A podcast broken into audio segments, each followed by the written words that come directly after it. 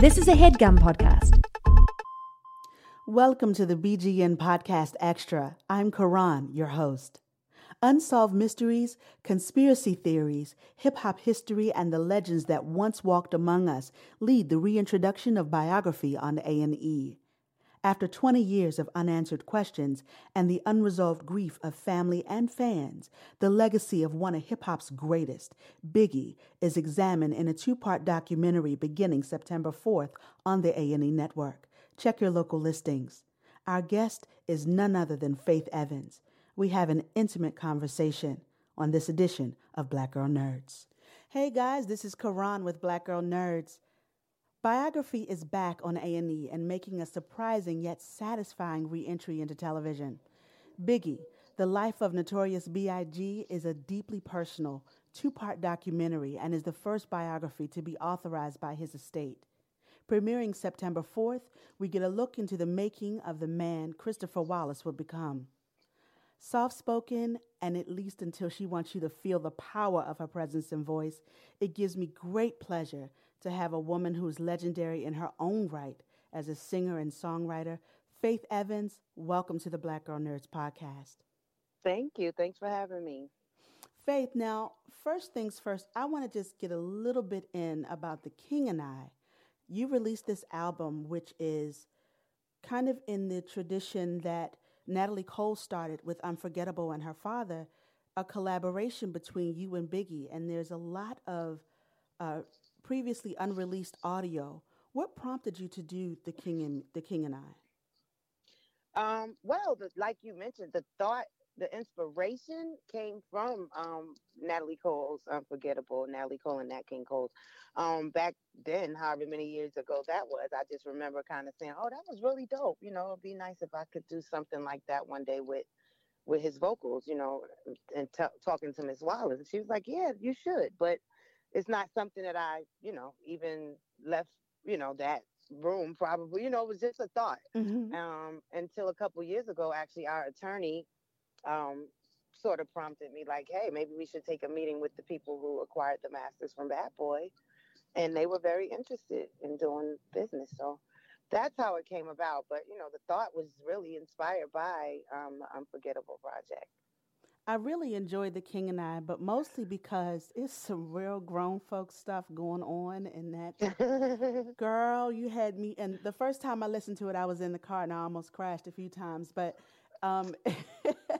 it's about a real adult, grown-up love affair, marriage, life, and you included a few surprises in there. Yeah.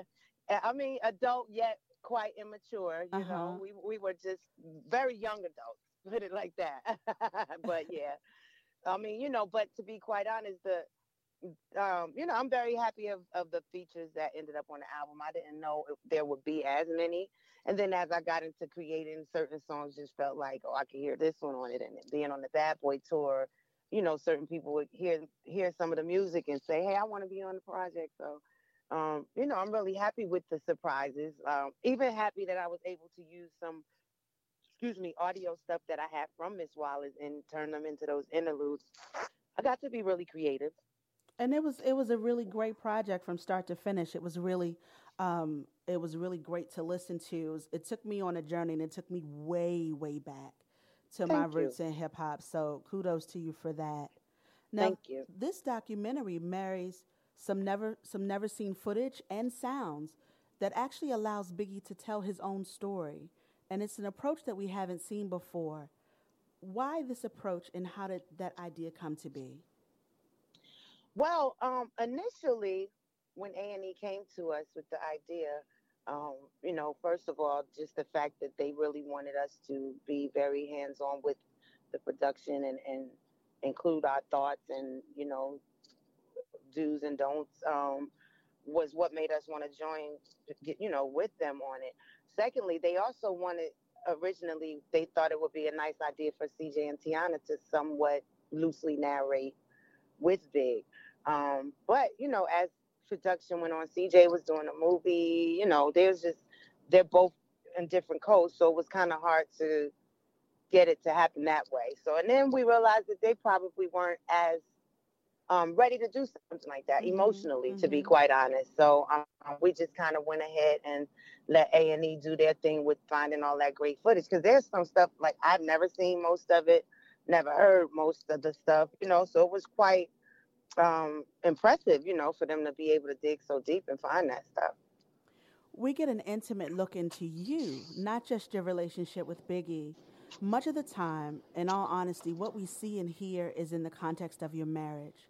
But what was it like for you to open yourself up this way and to be this vulnerable in front of the camera?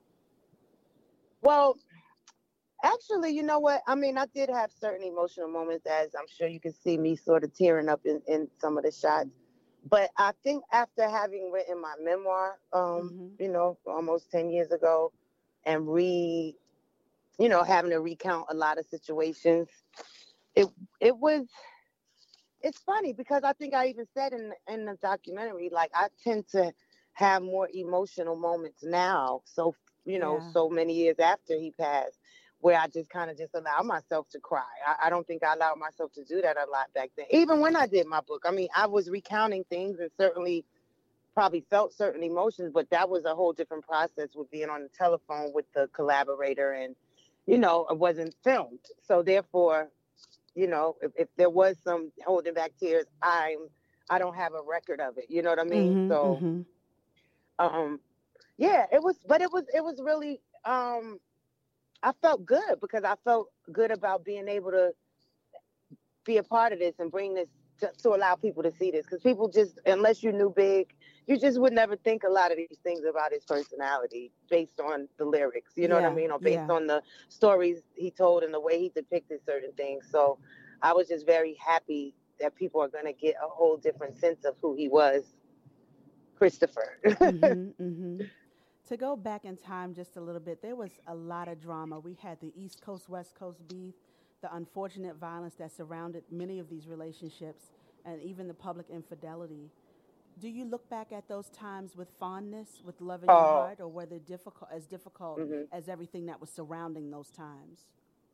I actually do. You know, I'm thankful that I was, that, you know, there's a part of me, a huge part of me that can't really hold, you know, I can't go on in life holding grudges or, you know, with anger or bad feelings toward people or situations, because I know that if I'm blessed to be still here and have my mind intact, you know what I mean? And be able to keep it pushing. I mean, you know, I have to use those things as a lesson, no matter how difficult and trying those times may have been. I think even in those moments, part of what did keep me was me knowing that, you know, at that, in the moment, knowing that, okay, I'm not bugging. I know I'm not perfect, but I don't go about my life trying to do bad to people or, you know, put myself in crazy situations. So there has to be a reason that it seems like these things always happen, you know, whether it's by me lacking vision or foresight or whatever it might be. But I've always known, even in those moments, that God has me and there's a reason that I'm there, you know, and it's bigger than what anybody probably would ever understand it, including myself sometimes, you know? You've had a lot of influences on a lot of our music. I don't even think the majority of people who may or may not be your fans know how much music you've actually written. Is music your only nerd behavior, or do you have something else you really dig in secret? Nerd behavior. Well, I think my cleaning with my walls and stuff. I'm a little obsessive with. Well, and it's like, it's not like, you know, I walk around all day. Well, I guess I kind of do, because when I'm at home, no matter what I'm doing, I could be on my way to the backyard to the studio. I'm gonna stop and wipe up a spot I see, or if I see my son splash some juice, some, you know, I'm very. Little spots that people won't even see.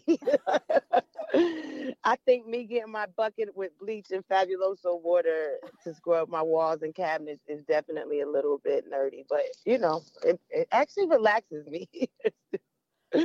When I can clean in silence, then I really actually get that does something for me. Wow, I'm surprised by that. Tell me through it all, what have you learned about love? Wow, that love is certainly unconditional. That love is you know, all of the things that sound very cliche, patient, kind, but love is, and love shows itself in many forms. You know, I have no doubt in my mind, speaking of a romantic type of love, you know, speaking of Big particularly, I know I have no doubt in my mind that that was a very, very true and strong love, regardless to, you know, it's just like that feeling just hasn't changed in all these years. You know, it's not of a nature of, damn, I'm trying to find the right word. Like, oh, like I'm not pining, oh my God, in terms of why couldn't we have still been together? Uh-huh. Because those things happened before he passed. But I know that our love was so strong that was if he was still here, our love is still that strong, let me say. I'll correct that.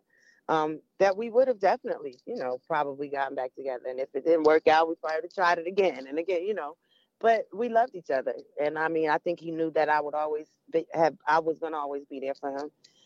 And, you know, that's just something that no matter how short the time was, we got to share each other's lives, you know, that just, it's just a feeling, you know.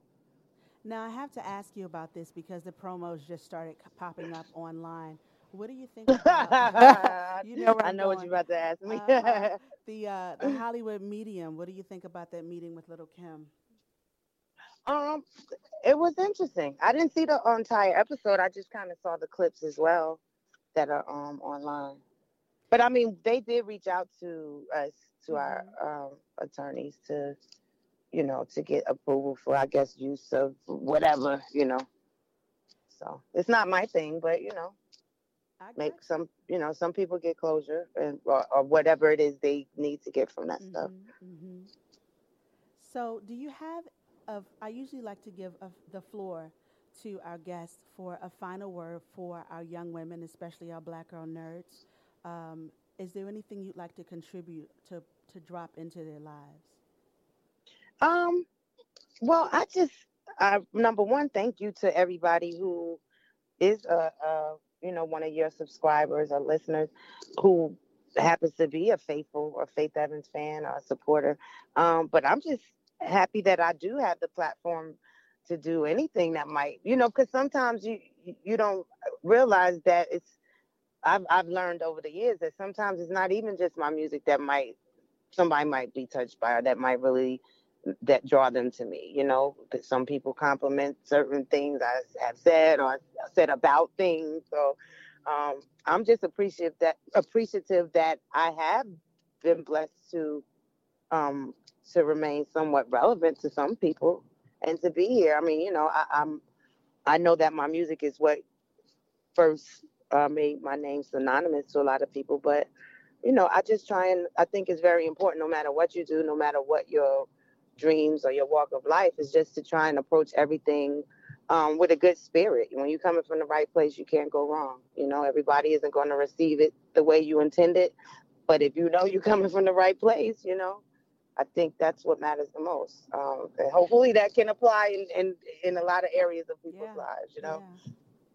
Well, Faith, I want to thank you so much for your time. You are definitely true to form. And Faith, I'm one of your biggest fans, and I know many of our listeners are as well. Endless gratitude. Thank you so much. Thank you. And thanks for, thank you for listening to the album. I'm glad you enjoyed it, too. Oh, I loved it. That means quite a bit. Stuff. I was in the floor. It was really, it's really good, though. It's really a different kind of, we don't often get to see relationships play out or stories, full stories even play out in music anymore. And I think that's where the power in it lies. It really took me back to some feelings in the 90s. That's so funny. Thank you. And that's exactly why I'm so glad I stuck with my gut, because the label, you know, they were wanting they had their little ideas, but I'm like, listen, this is not about what y'all think. This is about what I think feels right. And some of this stuff y'all think just doesn't make sense. They wanted to put out a short version so that, you know, they're like, people's attention spans are. And I'm like, look, if they're going to get the album, they're going to get it. It's a story. And I don't want to put out a half version of this album and then say, hey, come back and listen to the whole story later. That makes no sense. You know, I created it as a story, so I would rather present it that way. So I'm glad that you appreciate that about it. I really, really do. I get it. I totally get it. I'm not going to keep you long. Faith, thank you so very much. I appreciate you more than you know. And my pleasure. Come back anytime, lady. Thank you. Have a good one. You too. Thanks for joining us for this BGN Podcast Extra. Biography presents Biggie, The Life of the Notorious B.I.G., premieres September 4th on A&E. Be sure to check your local listings. This is Karan for Black Girl Nerds. That was a HeadGum Podcast.